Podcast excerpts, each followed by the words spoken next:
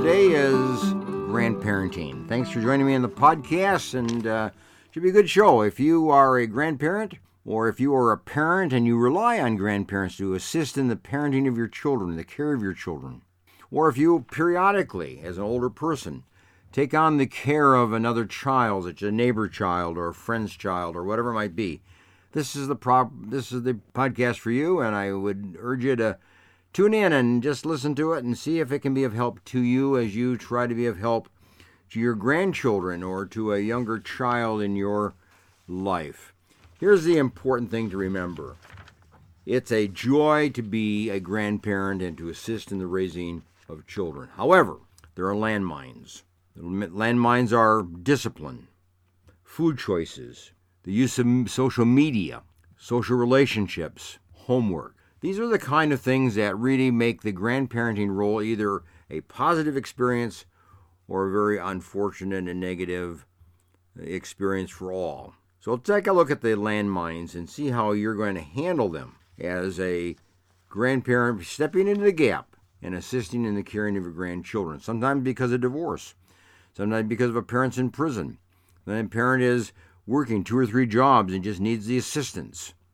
Maybe major health problems for a period of time. Whatever it might be, when you step into the gap as a grandparent, you do so with your eyes open, you do so in a very uh, hopeful way, but you have to be very educated in taking on that responsibility. Not education in the sense of school, but educated in the sense that you and the parent of that child need to be on the same page. You need to understand each other. You need to have a mutual understanding. You need to have a mutual agreement as to how parenting is to be handled, whether the child's in the home of the parent or the child's in the home of the grandparent. Take food, for example. What does the parent really prefer? How much sugar does it, does it, should the child be allowed to have? The home of the parent or the home of the grandparent? What kind of foods? How do you introduce new foods? Is the child to eat all foods that are provided? Or can the child be picky and fussy in the home of one parent or the home of the grandparent? In other words, you have to understand the serving of food, when eating time is to be engaged in, and where to eat, and when to eat, and how to eat, and not just what to eat. If your grandparent sits at the table, maybe that's fine, but that should be done in the parent's home as well. There should be a compatibility between the home of the parent and the home of the grandparent in how eating and food choices and so on are handled. Also, take a look at social media. How much time is a child allowed to be on the in social media? One hour a day, two hours a day, three hours a day. If a young child should have one or two hours, maybe a middle-aged child should have two hours, and maybe an older child, maybe three hours. But that's it. The home of the parent, the home of the grandparent needs to be the same. In other words, when can a child use social media? At dinner table? No.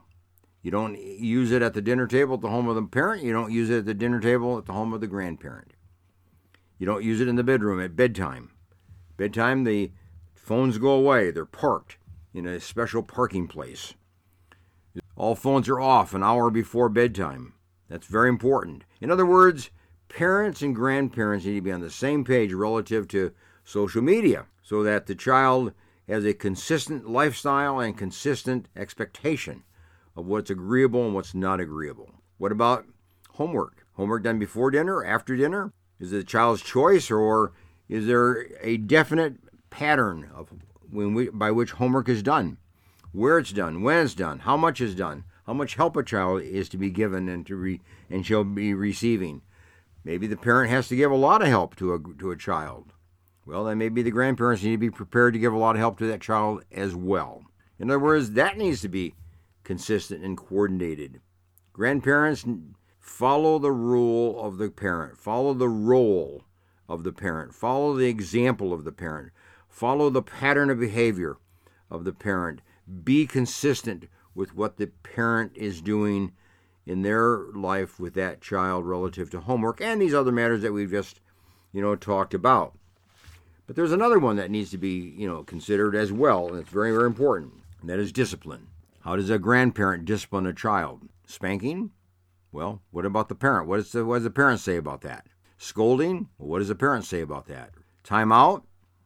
Restrictions, taking away privileges, scolding, lecturing, talking to, rewarding, praising, approving, All the uses of discipline procedures that we utilize should be utilized in a consistent way between the home of the parent and the home of the grandparent.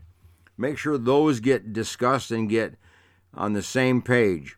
A child needs to know that when the child's done something right, he'll be praised, whether that's by the parent or the grandparent. If the child has done something wrong and inappropriate, that child knows that he'll be disciplined in the home of the parent and in the home of the grandparent, wherever he is at the particular time and place. So in other words, there needs to be that kind of consistency between the home of the parent and the home of the grandparent.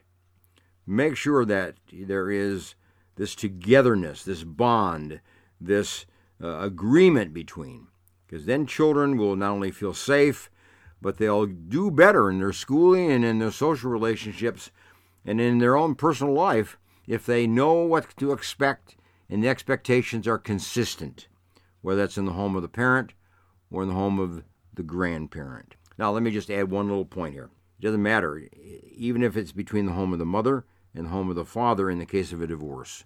Those two homes need to be equally on the same page, equally coordinated for the good of the child.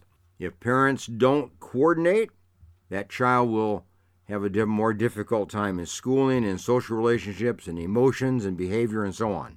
So it isn't a matter of whether you agree with the mother and the father or not. There needs to be at least a consistency between the two homes, and likewise between the parent and the grandparent home. There needs to be that consistency.